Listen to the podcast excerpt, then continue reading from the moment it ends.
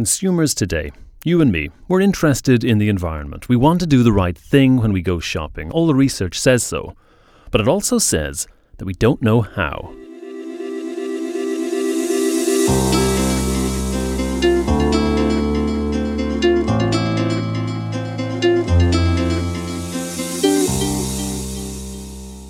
Welcome to Renewable Future from the renewable materials company Stora Enso.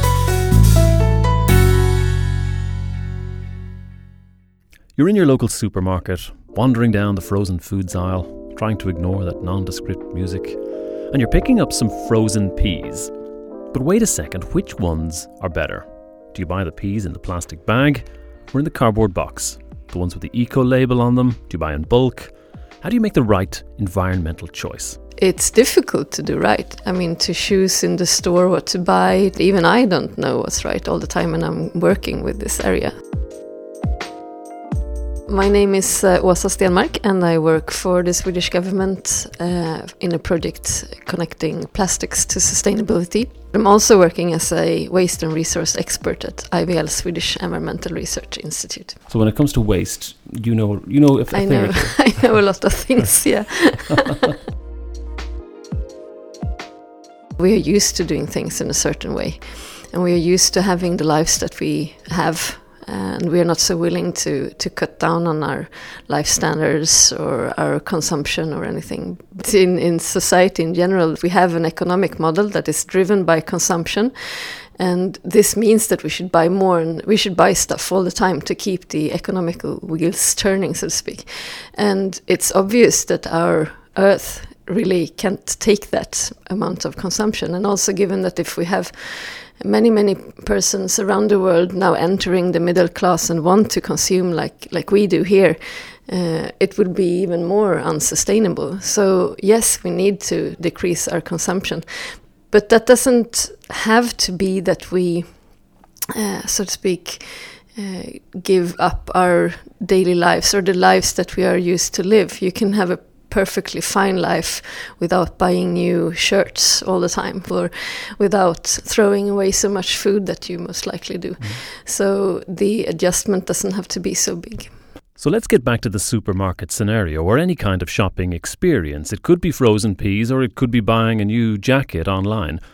Stenmarck's top tips break down like this. There's four of them.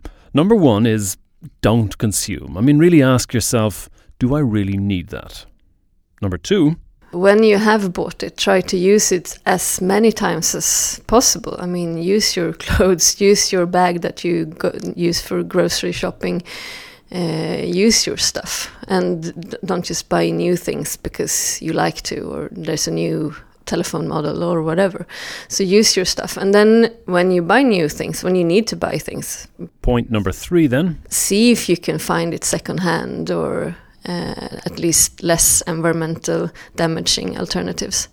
And when you are done with the product, whatever it is, see if you can sell it on the secondhand market so that we can get that market both selling and buying.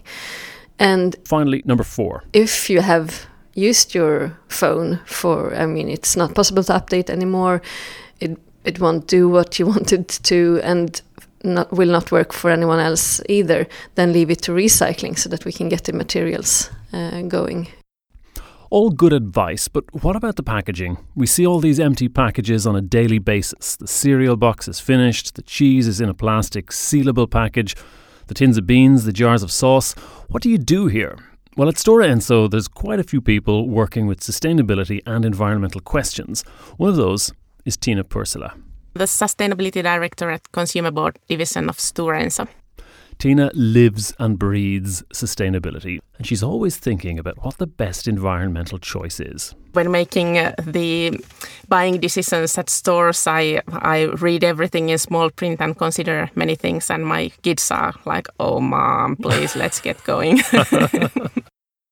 For Pursula, there's no straightforward answer when it comes to knowing what packaging to choose it's really important that the packaging is always designed for purpose. And uh, then you have to consider the whole life cycle of the product and the packaging when you make these um, decisions.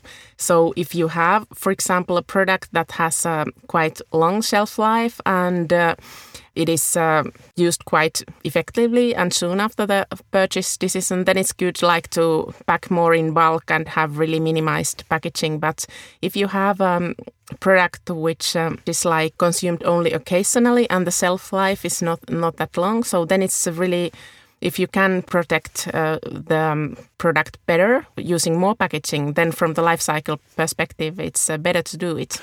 So, how do we make the right choice? I mean, it seems really tricky. I mean, are, are there any rules of thumb that consumers can think about?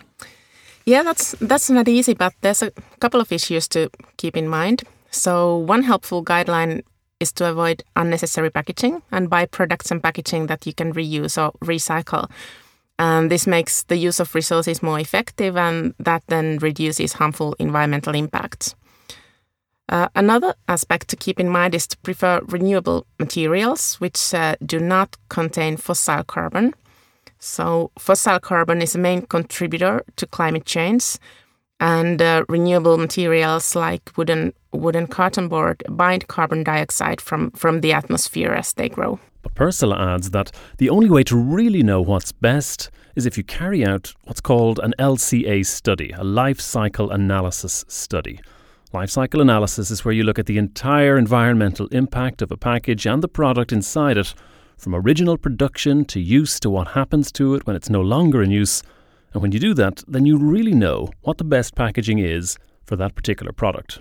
It's always good to have a LCA study that is kind of relevant for the market and country because you need to look at the real the value chain in a specific uh, market. What is the collection system? What is the recycling system? What what happens in the in the end of life? Then you also need to have the real production systems. Where where does the material come from uh, and how is it produced? So all that matters in in an LCA but we the consumers we don't know what the LCA study says and we don't even know if one has been done. So what can we think about when looking at the packaging? Let's make it really concrete. Baked beans. What packet or tin of baked beans should I choose when I go to my local supermarket? Åsa Stenmarck it's it's depending a little bit on the longevity of the products. The metal packaging would make the shelf life a little bit longer, actually. Uh, but then, I mean, for you as a customer, if you know that you're going to eat these baked beans like tomorrow, uh, the cardboard packaging would have a less, a smaller environmental footprint than the metal packaging. Then, uh, what's really important, whichever packaging you choose, is to recycle it if it's plastic, if it's cardboard, if it's metal, if it's glass.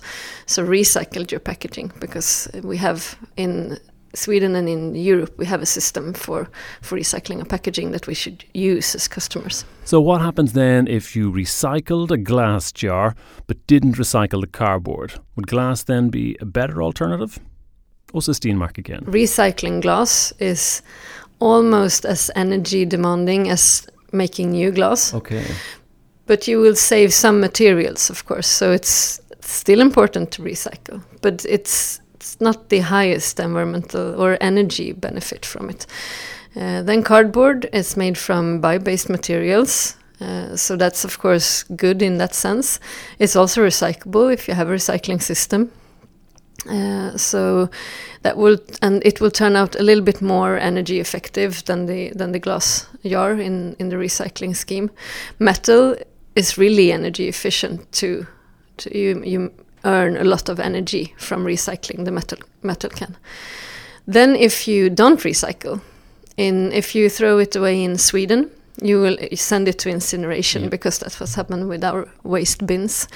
And then the metal can and the glass jar, they won't burn at all. they will just end up in the ashes. But the cardboard uh, packaging would would uh, at least be energy. Yeah. Okay. Uh, so that's a little bit how you can think. Pursula makes it a bit easier for us. Her rule of thumb choose cardboard if you can. It's almost always better.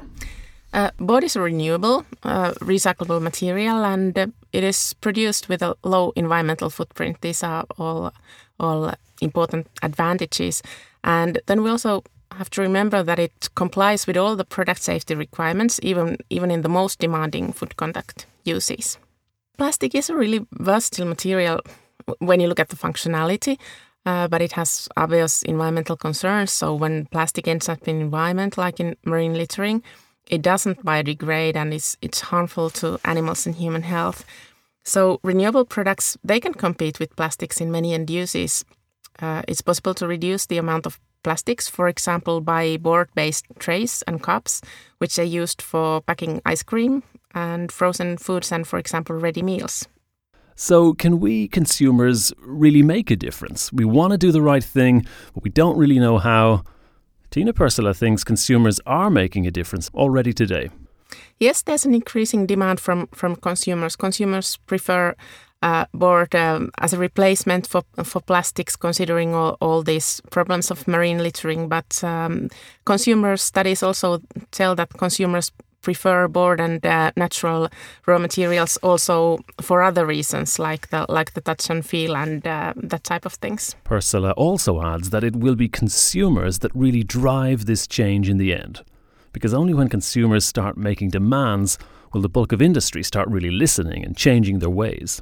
If consumers drive more sustainable packaging, uh, then demand for sustainable products and packaging grow, and then the production and required collection and recycling systems throughout the life cycle can be scaled to be even more effective than today. That way, uh, we can make the sustainable choices more affordable to consumers, which again drives the change further.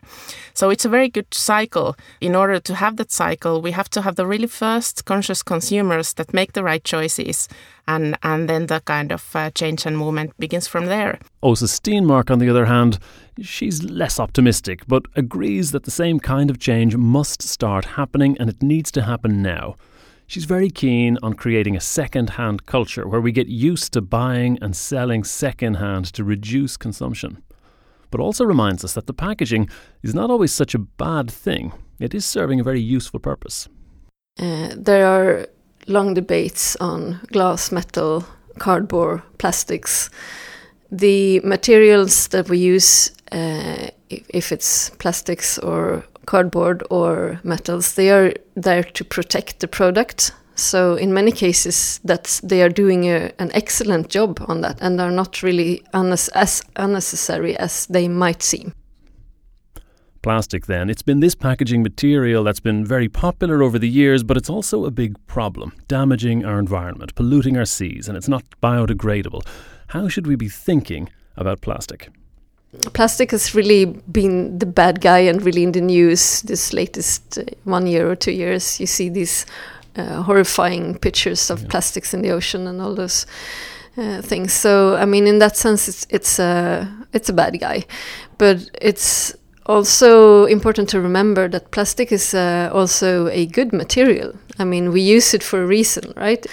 And uh, it's also now a cheap material but these are also the things that are creating the bad things, right? Yes. Uh, so what I would like to see is that we use plastic as more valuable material, as that we actually see it as gold or you know really value it because and use it in those purposes where it's really needed where it really helps us to reduce energy consumption or reduce food waste for example so how fast is this going to happen how can we get ourselves into a situation where we're just doing the right thing without even having to think about it, where plastic isn't even an option anymore. Tiina Pursula again. There's a lot of innovation taking taking place all the time and being rolled out to the market uh, for the kind of more more demanding applications. So definitely replacing uh, plastics is a journey which happens gradually and it starts with the more easy solutions and then it then it goes to the more demanding demanding solutions where where plastic uh, currently doesn't have um, good replacement alternatives. So what have we learned? Well, a few things to think about. Don't overconsume and really use what you buy. Sell it on secondhand and buy secondhand if you can. When you really can't use it any longer, get your old things into recycling. And when it comes to packaging, well, as a general rule, board is the best form from an environmental perspective. But you do have to think about what the package is being used for. And finally, we can make a difference as consumers, and we can make demands, and when we do, change will happen. Thanks for listening.